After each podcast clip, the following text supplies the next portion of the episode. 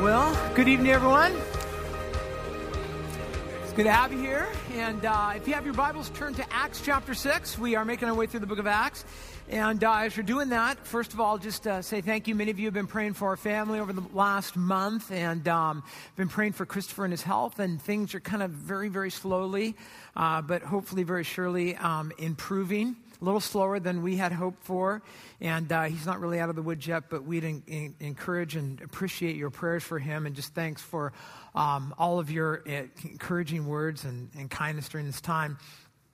Uh, while you're turning to Acts chapter 6, I'm going to tell you a story. So I. Um, well, so I guess this happened on Thursday. So I, I put Christmas lights on my house, and I don't know how you put lights on your house, but we have a kind of a, a hip roof all the way around, so we have gutters all the way around.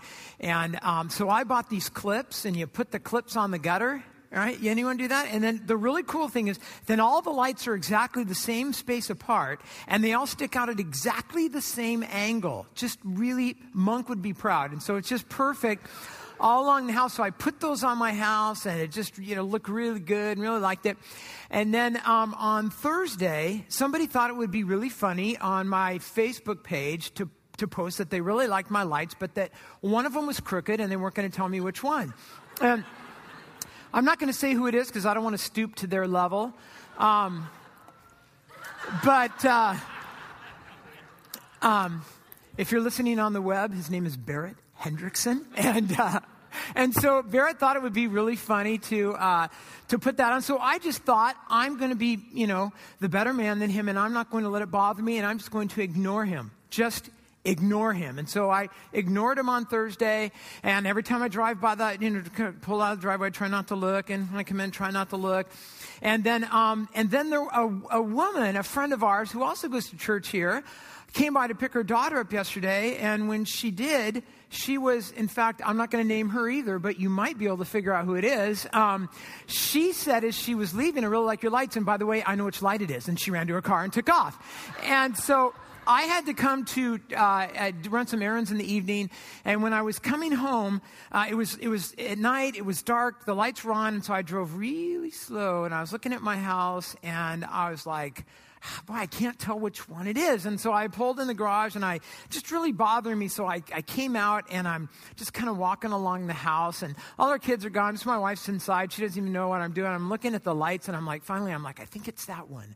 I can't really tell, but I think it's that one. And I, but we have a daylight basement, so it's a, it's kind of high. And I didn't want to get the ladder out because that seemed kind of, you know, ridiculous and too much work. And I, and I didn't want to get on the roof because it was freezing and that didn't seem like a smart move. So I went in my garage and I'm like, what could I use? And I found a, um, a, a retractable metal pole and I thought, oh, I could just nudge it, you know, with the metal pole. So I went out and I uh, extended the pole and I was just going to nudge the clip. And so I was trying to nudge it, but it wouldn't, it wouldn't, it wouldn't move. So the only thing left was I'm like, I'm going to have to actually push against the light itself. And I just, I was just really focused. So I'm, I've got a metal pole and I'm pushing on this Christmas light. I'm trying to push it up and I finally got it. I nudged it. It was perfect. I'm like, yes. And I stepped back and realized that now the one next to it had moved and it wasn't, it wasn't straight. And so I went over and I'm trying to push that one and I and I got that one and then the next one, you know, you could see where I'm going and I thought, well, eventually I'll get to the end of the house and everything will be straight. And so I get the metal pole and I'm pushing on the light that's on when suddenly, you know, just a little voice just said, put the pole down, you know, like don't be like Pastor Bill, okay? Res- res- respect the light, put the pole. So I, you know how when you, because I suddenly struck me like, I wonder what would happen if I broke that light and my metal pole can, I'm not, not an electrician, um, but I thought it might not be good. So I put the pole down and then you know how you have that moment where you kind of look around to see if anybody's watching you. I'm like, I'm, i can imagine all my neighbors in the house looking out the window with their hands on the phone and they've already dialed 9-1. You know, they're just, uh, I put the pole down and, uh, and I put it back in the, in, in the garage and my lights aren't perfect, but they're close enough. But here's why I tell you the story because when you're trying to solve a problem, and this is really what we're, what we're going to talk about tonight, when you're trying to solve a problem, make sure that you come up with a solution that doesn't make the problem worse.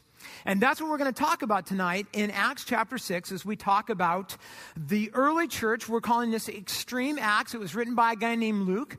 Luke was not a disciple of Jesus that we know if he never met Jesus when Jesus was on this earth. He came along a little bit later. He was a doctor, a physician. He was a historian. Luke was a guy who uh, spent some time with some of the disciples and interviewed them and wrote a book that was in two volumes. And we call the first volume the Gospel of Luke, and the second volume is the book of Acts. And Acts is kind of an extreme book about an extreme movement. We call it the early church. And we've been talking in this series about how the church was born and how the church grew. You know, the original church, as we talked about, right before Pentecost was about 120 people. And we're told that after Jesus ascended, they gathered together on a daily basis for 10 days and they prayed together. And on the 10th day, when they were praying together, we, we had the day of Pentecost. Remember that story? And there's the sound of the wind and the, the, the tongues of fire that come down. And, and these people start speaking in different languages. And Peter got up and he preached a sermon. And on that day, when the church started, there's about 120 of them. But in verse 41 of that story, it says, But those who accepted his message were baptized, and about 3,000 people were added that day. In one day, in just one church service, the church went from about 120 to 3,120. It tells us a little bit later in that same chapter, and the Lord was adding to their number daily. Day by day, people were being added to the church. In chapter 4, it goes on and says, Many who heard the message believed, and the number of men grew to about 5,000. So there's 5,000 men plus women and children. The church is now, in a matter of weeks, up to about 10 to 20,000 people, just like that. It tells us in chapter 5 that in despite that despite the um, persecution of the church, nevertheless, more and more men and women believed in the Lord and were added to their number. And so we've been talking about this church, this movement. It was amazing. God's power was amazing in them, but the church was not perfect. The church was not pure. And it can be so easy for us to start to romanticize what happened in this book. And I think Luke wants to make sure that, that we don't do that. So I want to read for you our passage this evening, and we're going to talk about a problem that the church had. Eh, you can see it in your notes, in your Bible, or up on the screen. In verse 1, it says this. Now, at this time, while the disciples were increasing in number, a complaint arose on the part of the Hellenistic Jews against the native Hebrews. So there's, there's two groups of people in the church because their widows were being overlooked in the daily serving of food. So the twelve, the apostles, summoned the congregation of the disciples and said, It is not desirable for us to neglect the word of God in order to serve tables. Therefore, brethren, select from among you seven men of good reputation full of the Spirit and of wisdom, whom we may put in charge of this task. But we will devote ourselves to prayer and to the ministry of the word. And the statement found approval with the whole congregation. And so they chose Stephen, a man of faith and, and of the Holy Spirit, and Philip, Prochorus, Nicanor, uh, Timon, Parmenas, and Nicholas, a proselyte from Antioch. And these they brought before the apostles, and after praying, they laid their hands on them. And the word of God kept on spreading, and the number of disciples continued to increase greatly in Jerusalem. And a great many of their priests were becoming obedient to the faith. So we have this church, and, and, and this church is growing, and it's, a, it's an amazing movement. It's full of power, it's full of energy, it's full of miracles that are taking place, but it wasn't perfect. Uh, three weeks ago, we looked at the story of Ananias and Sapphira. so we know that not everyone in the church was pure. Not everyone in the church had, had perfect motives. And we know that some people had issues and they brought them with them into the church. Some people came to the church and they brought pride with them and they kind of set, you know, that kind of got in the situation and messed things up. Some people came to church with greed. And some people in that early church were selfish. And, and if you read in the New Testament, you'll read that some people came into the church with their sexual sin and immaturity, and even as we'll see tonight, prejudice. And, and here's the thing that I think Luke would say to us all of those issues just tell us that the church 2,000 years ago was a lot like the church today. At Gateway, for instance, we can see um, God working. We see people getting saved, getting baptized. We see lives being changed and people growing. We see God answering prayer and the love of God. But I think most of us would, would readily admit that we also know as a church we're not perfect. And we all have issues that we bring in here. I think that's safe to say we all have issues. And when we gather together, they all, to some degree, kind of mesh in with us. And, and sometimes it's pride or selfishness or, or greed or envy. Now, there are many good things in our church, but there's some, there's some stuff that's messed up too. It's, it's mixed. But that's what makes us like the early church, not unlike the early church. And I think Luke is warning us not to idolize or, or romanticize that first church. Now, I say that because today you can read all sorts of authors who go back and, and they kind of idolize the, the, the, first church and how perfect it was. And you'll hear people say, Oh, I wish, I wish our church was like the church was 2,000 years ago. And I wish I just lived back then. And I wish I could just be in that church because it was so perfect and so much better. And I think Luke would come along and say, Time out. You, you don't understand. You're kind of romanticizing the situation. The church had some real problems at back then, just like it does today. Or some people who idolize the church, you know, in the 1500s. People are like, oh, I wish, I wish the church was like it was in the 1500s and we could just have the organ back and we could just have the hymns back that we used to have. It was so much better then. Or people think, I wish the church was, you know, like it was when I was a kid and, and we did church like we did back then and had programs and sermons and songs and Sunday school. Or I wish our church was like the church where I used to live. And it's so easy for us after a while to idolize the church, the church of years ago or the church of yesterday. Or sometimes we can idolize churches in other places. And I think to do this is to deny the work of God that He's doing today. When we idolize the church of the past or the church of 40 years ago or the church of 2,000 years ago, it's like telling God, God, you did a really good job back then, but I don't think you're really building the church anymore. And I don't think you're growing your kingdom anymore. But in fact, the Bible tells me that God is growing his kingdom and God is purifying his church. And it's so easy for us sometimes to think that the, the church grass is always greener somewhere else. When uh, a few years ago, the first time that uh, I got to go to Nicaragua, we have some Nicaraguan people here with us tonight. Hey, guys. And so you, yes. So you might think this is funny, but see, before I went to Nicaragua, I heard lots of stories about Nicaragua. And Nicaragua sounded like it was about as close to heaven as you could get. Because I, I, I, heard that the church was poor, but I heard they were, everybody was so amazing and so generous and so spiritual. And so the first time I went to Nicaragua, what I found was that there's, there's a lot of genuine faith in Nicaragua. And there's a lot of growth and love, and there's amazing generosity in the church in Nicaragua and passion and boldness. But I've also heard some stories too. Is the church in Nicaragua perfect, do you think? Mm, maybe not. Maybe not. So I heard some stories. When I was in Nicaragua, I saw some things. I saw that there's some immaturity and some selfishness and some pride, and it made me think the church in Nicaragua is a lot like the church here. God's doing some amazing things. God's building a church, working miracles, but it's not perfect. And sometimes when I read about the church in China, the underground church, and what's happening there, or the church in Muslim countries, and, and what it costs people to be a part of that, again, it's easy to romanticize that. But I think Luke would come along and say, when we hear about what God's doing in other places, we should rejoice and we should thank God for that, but we should also be realistic and assume that it's the church like the church has always been. And they need our prayers because there's issues. And so we need to pray for them. They're just like us. And they're just like the early church. And the church has always had obstacles to overcome. And in this passage, we see one of the obstacles they had to overcome and how they responded to it. So let's look at that and let's look what they did when they had this problem. The first thing I want you to notice is that in the church, when they had a problem in that first church, they confronted that problem. So again, let's look in verse 1 and see what the problem was. Now, at this time, while the disciples were increasing, so the church is growing and God's doing good things, uh, a complaint arose on the part of the Hellenistic Jews against the native Hebrews. So we have two groups of people that are identified in the church. The first is what we would call the Hellenistic Jews, and the second uh, are what they call in this passage the, the native Hebrews.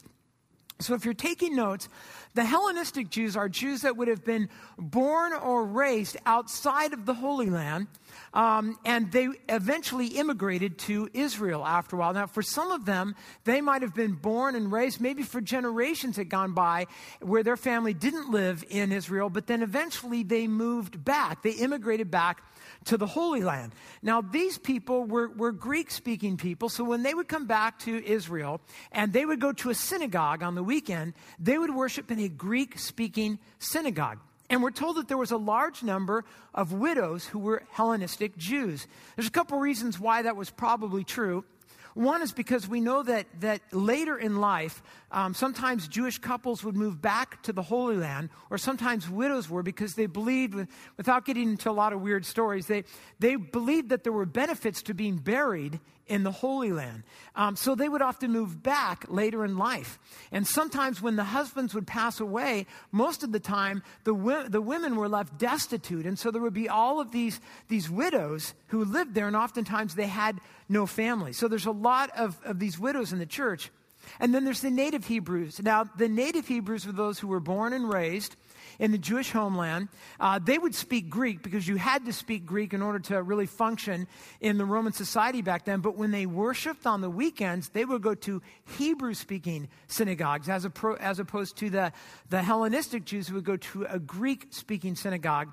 And the uh, native Hebrews really looked down on people who worshiped in Greek, and they, they kind of felt like they were better and that the other group had compromised. So there's this, there's this division in the church of some people who thought they were better than other people in the church based on the language that they spoke. And in Acts chapter 2, we saw how in the early church they began to care for the poor, for, for widows, and for orphans through food distribution. But apparently, due to the ethnic division in the church, these, these widows who were Hellenists were being overlooked. There was prejudice, apparently, and there was discrimination. So we're told that the native Hebrews were being taken care of better and fed better than the non native ones. And so we're told that the Hellenists began to complain. Gagusmos is the, is the Greek word for complain, and it means a discontented murmuring or a secret whispering behind someone's back. So these are not women who are coming to Peter and saying, you know, we think we, maybe we have a problem here. They weren't doing that. They were just kind of whispering and murmuring and, and gossiping behind people's backs. In verse 2, it tells us this. So the 12 summoned the, the full number of the disciples. So they got everybody together. And they didn't ignore the problem, they didn't try to cover it up. Even when the complainers were not complaining in a constructive manner, they called an all church business meeting. Now, I don't know how many people came to the business meeting. I don't know if it was like one of ours. Uh, if it was, there, there's maybe 10,000 people in the church, so that means probably 50 people showed up. I'm not sure, but they, I don't know. So they had a business meeting and they just, they were going to confront the problem and they were going to solve the problem. And what I thought of when I, when I imagined that first church business meeting was the fact that it's not always easy in a large group of people to figure out what the facts really are and what the problems really are. Um, because when you get a, a, a big group of people together, you've got some people who just have different personal opinions, right? And different points of view and, and imperfect attitudes. And sometimes you have people who can really identify what a real problem is. And then sometimes you have people and, you know, they're just the real problem. And it's really hard sometimes to tell what's what.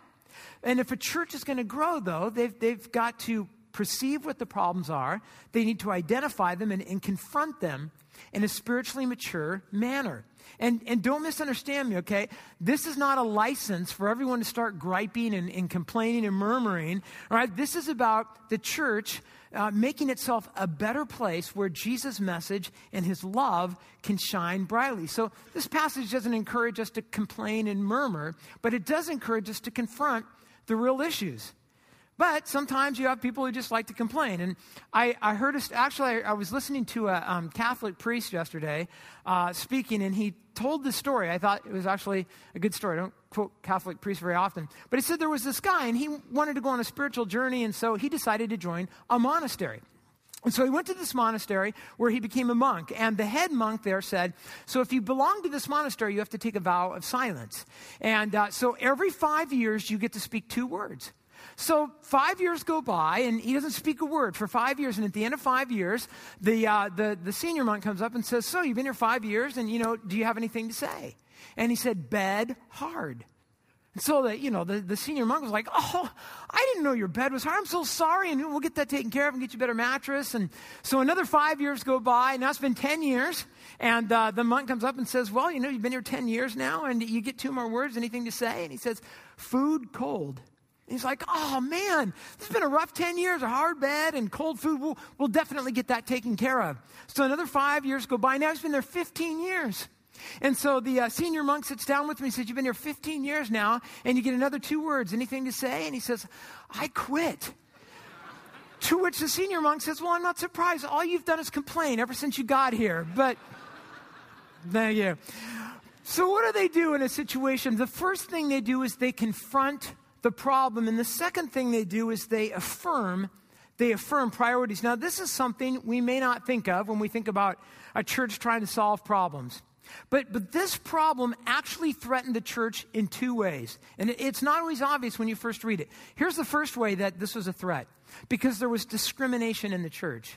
And so that was hurting the church's reputation. And the church needed to deal with the discrimination. But there was a second problem they had to deal with, and that is that they might try to solve the problem by doing the right thing in the wrong way.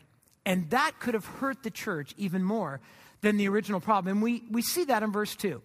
Notice what uh, the disciples say. And the 12 summoned the full number of disciples. And this is what they said to them. And it's so interesting. They said, It is not right that we should give up preaching the word of God to serve tables. Now, that sounds kind of defensive, doesn't it? It's like they're going to have an all church business meeting, and everyone gets together, and Peter stands up, and here's what he says I don't think it's a wise thing for me to be waiting on tables. So apparently, somebody must have suggested to Peter, hey, these widows are not being taken care of. And so it would probably be good if you guys, if you apostles, did that yourself. And you could go to their homes and, and you could cook their food and you could do that, you know? And so the initial problem here is discrimination in the church. But there's a deeper potential problem, and that is that they might try to solve the problem in a way that only makes things worse. So now, in and of itself, it's a great idea that the apostles would take care of widows. In fact, in James chapter 1, it says this religion that God our Father accepts as pure and faultless is this notice, to look after orphans and widows. So it would have been great for the apostles on a personal level to go in and to wait on the tables of, of widows. It would have been a good, humble experience for them. The problem is, it would have been a big mistake for the church. We know as we study the New Testament that teaching the Word of God is a priority that was given to us by Jesus himself. In Matthew 28, in fact, uh, Jesus said this Therefore, go and make disciples of all the nations, and you're probably familiar with this, baptizing them in the name of the Father and the Son and the Holy Spirit. Watch, and, and what? And teaching them. Uh, so he says, I want you to go and I want you to teach people to obey everything that I have commanded you. And as you read the New Testament, what you discover is there several layers of, of teaching that take place in the church. For instance, every believer is, is asked to proclaim the gospel to the world around them. And that's one level of teaching that every one of us can take part in, to, to take the words of Jesus and to proclaim them to people around us. But as we read the New Testament, we also discover that God has gifted some people in the church to be teachers who instruct and inform and equip. And that's their God given priority to teach in the church. This definitely includes the apostles. They have the gift of teaching, and they need to be, because they've got this group of, of 5,000 plus people who didn't know Jesus, and they don't know the words of Jesus, and there's no New Testament yet. So someone needs to be teaching them. And the danger is this that in the process of trying to solve the problem of inequality in the church, they might have done it in a way that diverted or took away from the ministry of the word and prayer in the church. So in verse 4, the disciples say this We will devote ourselves to prayer and the ministry of the word. And I, I kind of see these two going together because whenever you are uh, teaching the word of God, you absolutely cannot do it if you don't have a life of continual prayer going on. So the disciples say, Here's what we're going to do we're going to continue to teach and we're going to continue to pray. So the apostles, before they solve the problem, before they come up with a solution, it says that they affirm their focus. We're going to teach and we're going to pray because they understood the reality that teaching the Word of God is a really big deal and it requires a lot of time. And the disciples need to stay focused. Now, when I read this passage, and actually I have to tell you this, so this passage was not part of the original series. We were going to go right past this and, and go to the next story. But I was reading this a few weeks ago and I just kind of resonated with me. And so I decided to teach on it because for me, as a pastor who teaches on a regular basis, there's a few things that I know about preaching. One is I know that every weekend when I get up here, people want a meaningful sermon that is uh, biblically centered, that is doctrinally sound, that is accurate and well researched, and that's relevant. And I don't know what you think that means, but for me, it requires a lot of time. It means my week is filled with reading the Bible uh, again and again and again, uh, reading from other scholars, um, a lot of praying. For me, a lot of praying and meditating on the Word of God. And I like to do a lot of writing on Monday, so I have the, the better part of the rest of the week to do a lot of meditating and to listen to God and give Him a chance to correct my thinking and where the sermon's going to go. I like to listen to people and hear what's going on in their lives and how the Word can relate, and it requires a lot of thought. Now, here's one of the challenges that I always face as a teacher. It takes a lot of time for me to write a sermon, a lot of time. I'm probably a little slower than the average pastor, so it takes me a lot of time. But at the same time, there are all sorts of other really good things that I could be doing during the week. And sometimes I'll have people tell me, you know, Pastor, I, I think you should do more visitation. I think it would be good if you could figure out a way to visit everybody's home and this year, you know, and just spend some, and that would be good. And, and let me tell you, and that would be good. That would really be a good thing to do. There's a lot of really good things I could do. People say, you know, Pastor, you should do more counseling. Only people who I've never counseled say that, by the way. But, you know, people are always like, you should do more counseling or, or, or you should, I get this, you should attend more events. You should find a way to get around and mingle and mix a lot more. And, and you know, you should find a way to teach other classes and do other stuff. And I, I know I've heard stories of, of pastors who can, who like they spend 40 hours a week writing sermons and another 40 hours a week doing visitation. They visit everyone in the church. They spend another 40 hours counseling and, and another 40 hours repairing the cars of widows and remodeling people's kitchens and all that kind of stuff. And God bless them. They're, they're really effective people. But that's not me. That's that. On weeks when I preach, I have to spend most of my time studying and writing and praying to get up here and do what I do. And on the weeks that I don't preach, it's a free for all. Usually I fill up those weeks with meetings um, with Starbucks, uh, with you guys, uh, with people who want to get together, attending meetings, visiting with people requested. If I, if I can, get up here and be involved in worship. And I, I really, really enjoy those times. But see, the apostles understood that God had called them to teach and pray, and that took a lot of time. And they were not about to let other people change their agenda based on what they thought they should be doing. And maybe you found in your own life that there's a lot of people who will tell you how you should live your life. But they were getting their cue from God. And even though there, there were a lot of good things they could do, like feeding widows, they were going to stay focused. So before they, they suggested a solution, the first thing they said was, Here are the things that we affirm in our life. I would just ask, What about you? What has God called you to do in His church and in His kingdom? And maybe you're, you're a person who has the gift of teaching. And the question I would ask you is Are you doing that and giving the time that it takes and doing a good job? Are you allowing people to distract you and keep you from using your spiritual gift? Maybe for some of you, you're, you're gifted at working with children. And maybe, you know, you've, you've been really distracted lately by people who tell you you should be doing this or doing this. And my question would be Are you focused on that? Maybe for some of you, it's being a grow group leader in our church. That's, that's huge. That's where we count on, on a lot of pastoring and shepherding taking place. And if you're a grow group leader, undoubtedly there are probably people who think you should be doing some other things too. But I think Peter would come along and say, actually, before you take on anything else, the question you need to ask yourself is, am I giving the most attention to the thing that God's called me to do? In his church, beware of letting people distract you. You need to keep the main thing the main thing in your life. So, how did the church in Acts respond to this legitimate problem? Well, the first thing they did was they, they confronted the problem. And the second thing they did is they affirmed their priorities. They said, you know, this is what we need to be doing. And maybe for some of you here tonight, you know, maybe God's talking to you and He's saying, I've gifted you and I've given you some talents. And, you know, you're so distracted right now, you're not doing those things. And maybe time to say no to some things so you can say yes to the main thing.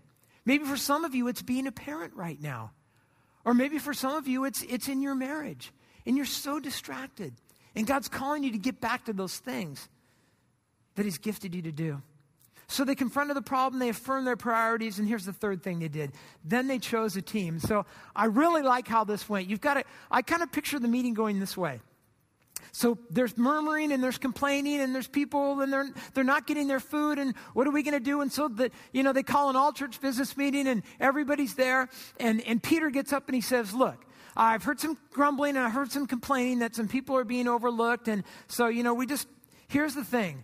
We have to keep teaching and we have to keep praying. But we do think someone should do it and we think it should be you. so they kind of turn it around and they say, hey, you guys need to come up with the solution. In verse 3, therefore, brethren, they say, select from among you seven men of good reputation, full of the Spirit and wisdom, whom we may put in charge of the task. So they're just saying that taking care of widows was not just a leader problem, it was a problem for the whole church. And God's design for ministry in the church is that it be a team, that there be teamwork, that everyone have a part in coming up with a solution. Now, you may remember back in Acts chapter 2 that people started spontaneously selling their property, extra property, and possessions, and bringing that money and giving it to the poor to feed people. And so, at first, just people in the church would see the needs and they would just do it on their own. But apparently, the church has grown so big now that it's going to require a team of people to kind of administrate this, this thing that's going on. So they're going to they're going to get a team. And notice how they built a team. Peter didn't just Peter didn't walk up and go, okay, we need seven guys to, to take care of widows. Do I have any takers?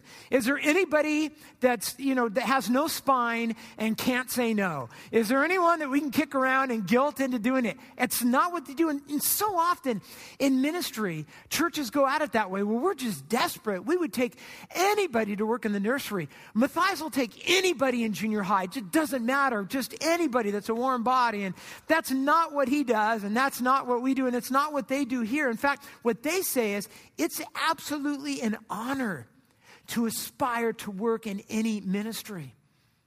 To work with middle schoolers is an honor. We are not that desperate. Actually, I don't think we are. We're not that desperate for middle school workers. are We're not. We're not that desperate for people in the nursery. Now, it's an honor to be involved in this. It's something, it's something to aspire to. In fact, what they say here is they actually list out some qualifications. Not just anyone can do this job. They said, first of all, the person has to have a good reputation. In other words, they need to be known in the community as a trustworthy person. They're going to be handling a lot of money and a lot of food and responsibility. The second is they need to be full of the Holy Spirit. That is, they need to be people who are marked by being controlled. When people look at them, they think there's a person who's controlled by the Spirit of God, not just their own flesh. And the third thing is they need to be full of wisdom, or, or that is literally they need to have good sense. And so here's how they choose the team. The apostles say, you need to find seven guys, put together a nominating committee and, and come up with some nominees, and then uh, select seven people. I, we don't know if they did a closed ballot or they voted online or they did kind of American Idol thing. I don't know what they did, but they, they picked seven guys and then they brought them to, uh, the, to the apostles. And it says in verse 5 the statement found approval with the whole congregation. They said, hey, that's a great plan. And so they came up with seven men. It says they came up with these men. And here's the interesting thing all seven men had Greek names. And that, when I saw that, I, it's so huge. You have to, you have to picture what's going on here, okay? They, they've got the Hellenistic Jews, all right, who are mostly Greek, and then they've got the, the Jews. And, and the Hellenists, they're the ones who, uh, they're the minority group, and they're the ones who have been overlooked. So when the congregation picks seven men, as far as we can tell by their name, these are all Greek names. So they're all Hellenist. So it's kind of interesting. The majority group in the church says, we'll trust the minority. They're not just going to take care of the minority group, these guys are taking care of the whole group. They're taking care of the natives too. I'm just thinking, where in the world today do majority groups give all the authority to minority groups? It just doesn't happen. But these people are, they're, you know, the, the Hebrews come along and say, hey, we, we, we'll trust them. And so these guys are put in charge. And it says, and, and these they brought before the apostles. And after praying, they, they laid their hands on them. Laying hands on people in ministry basically was, was uh, the idea that they were blessing them and that the leaders were identifying with them and they were, they were giving authority to them. kind of made me think this week. Maybe, maybe we should do that around here because we act sometimes like you know, we just need anybody in the nursery or, or, or anybody who can help with parking. Kind of interesting if we kind of did that, wouldn't it?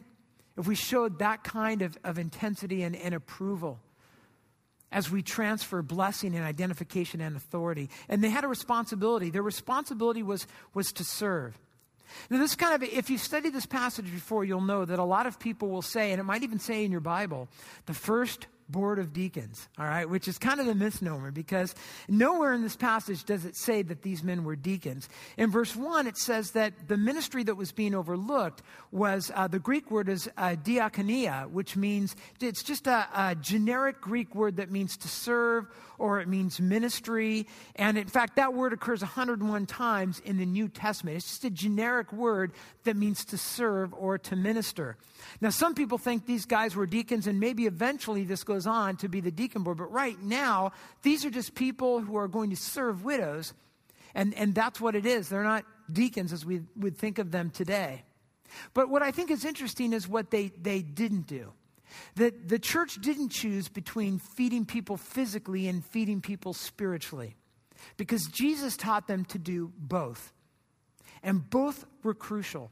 And neglecting one of the ministries for the other could have undermined the church and its amazing growth. And in order for the church to have unity and, and outreach, the work needed to be shared. So, this, this new kind of teamwork begins to happen in the church as more people get involved in owning the church and in working in the church and using their gifts. And this is a model for today because this is not the exception. What we see in the church is the rule. In fact, in 1 Peter tells us this. It's speaking about every one of us who are believers. It says, God has given each of us a gift, a spiritual gift and ability from his great variety of spiritual gifts. And notice what he says use them well to serve who? one another. He says, God has given every one of us, all of us, a unique spiritual gift. And here's the reason He gave it so we could use it here to serve each other. God's plan is not that we hire a few people to do most of the work. God's plan isn't even that we hire some people and then we have some teams and committees. God's plan is that every single person in the church will take ownership of the church and ownership of the ministry, and everyone will get involved. And that's what's beginning to happen in the church as they pick these teams. And I love when I see that happening in the church. And I see it happening here. In fact, a couple weeks ago, I was meeting with someone in church, and we were at Starbucks, and we're kind of having this discussion. And the discussion goes in a particular direction that I've heard before. And we're talking, and then the person says to me, You know, I really like Gateway, but we kind of there's there's one thing about it I don't like. And, you know, I'm like, okay, so here we go. And, you know, I'll put on a happy face and, okay, so what is it? You know, just hit me right here. And, and then they say, you know, what we really need in our churches, we, we don't have a good worldview class for adults. We could really use a good worldview class, you know, something that you take after 101. And, and I was like, yeah, that would be, that would be great. That would be amazing. And then he says, I've actually taught that many times and I'd love to be able to teach that. And it was so great because I was just like, wow, not only did he have something that he saw could be better in the church, but he had a solution for it. And oddly enough, the solution was him. And that's so great when we see that when we see that happening in the church. A couple, I guess it was maybe three weeks or, uh, or so ago. Um, it was after church. Uh, one, uh, I think it was Saturday night or maybe it was Sunday morning. It's all blurred to me. But we we had been in the hospital and we had a lot of things going on, and so Had this uh, this grow group come and surround me after church. And if you were in that, I just that, you know, surrounded me and said, What can we do to support your family? And I was just like, I had no idea. I'm like, I'm not sure. And, and they kind of asked me again, Well, what can we do anything to support you? Because, you know, it seems like, so they saw a problem. The problem was our family's just going through a ton of stuff. How can we help you? And I was like, You know, I don't really know. And then they did like the smartest thing. They said, Oh, we'll, we'll go talk to your wife. So they went and they, they found my wife, which is really smart. And then they talked and they, that group ended up providing some meals for our home. And it was just just so great to see the body in action, to see people who, who saw a problem and, and they didn't ask, you know, wonder who else should do this. They, they did it themselves. Last weekend, in fact, the last couple weekends, uh, Pastor Bill and Pastor Ken graciously filled in at the pulpit, and I did some worship leading. And so, one of the cool things I got to do, which I, I rarely get to do, is um, during church, I got to kind of wander around the building and peek into some places, and I got to go into the nursery which is super cool. The nursery is a is it's just the the intensity in the nursery. That's the word I'll use. The intensity and the energy. And what's so great is when you walk in there and you look, what you realize is the nursery is the is the answer to a problem that we had. And the problem is, what do we do with our young children who who can't sit still for an hour, understandably, and who really would, would be better if they were with a group of, of other kids their age and, and they were with adults who ministered to them and who used scripture with them and who did Bible stories with them and sang with them. It was a problem, and there was a group of people in our church every weekend, a group of people say, We have a problem and we're going to solve that problem. We're going to get involved. I got to be over in kids' church last week and see some of the stuff again. There was a problem. Is there would there be a better way for us to minister to our grade school children? And we had a group of people in our church that said, yes, there is a better solution for them, and we're going to do it ourselves. I get a chance to, to walk around the building and see Bible studies that are going on. And uh, maybe if, uh, if you were here uh, on Thanksgiving morning, the Run for the Hungry. Why do we run for the hungry? Because there's a problem. We have people in our community who need food. And so there's a group of people in our church who said, There's a problem and we want to solve it. And they came up with the solution. It's nuts. It, we're going to run on Thanksgiving morning, but it's we have we have people in our church who, who look outside of our, of our country and say, we see there's other, there's churches in other places like Nicaragua and, and they need some help. That's a problem. They need some help and, and, and we're going to do it. And that's what's happening in the church is there's this new kind of synergy, this teamwork. As people look around and say, what are the needs in our church? And what can I do to help that? Here's what Here's how this whole section closes up in verse 7. It says this that the word of God kept on spreading, right? Because the disciples are, are teaching and, and uh, the word with the church. And the number of disciples continued to increase, increase greatly in Jerusalem. And a great many of the priests who before this were opposing Christianity, it says, were now becoming obedient to the faith. So, the result of this new teamwork is that the widows are being cared for in a much better way. The word and prayer continue to grow in the church, and there's newfound evangelistic power in God's church. And I'm telling you tonight that God is still doing that great work. He's still building his kingdom. He's still building synergy in the church as more and more people stand up and say, I see a need and I can do something about it. That is the church that God is building today, right here. Let's pray together.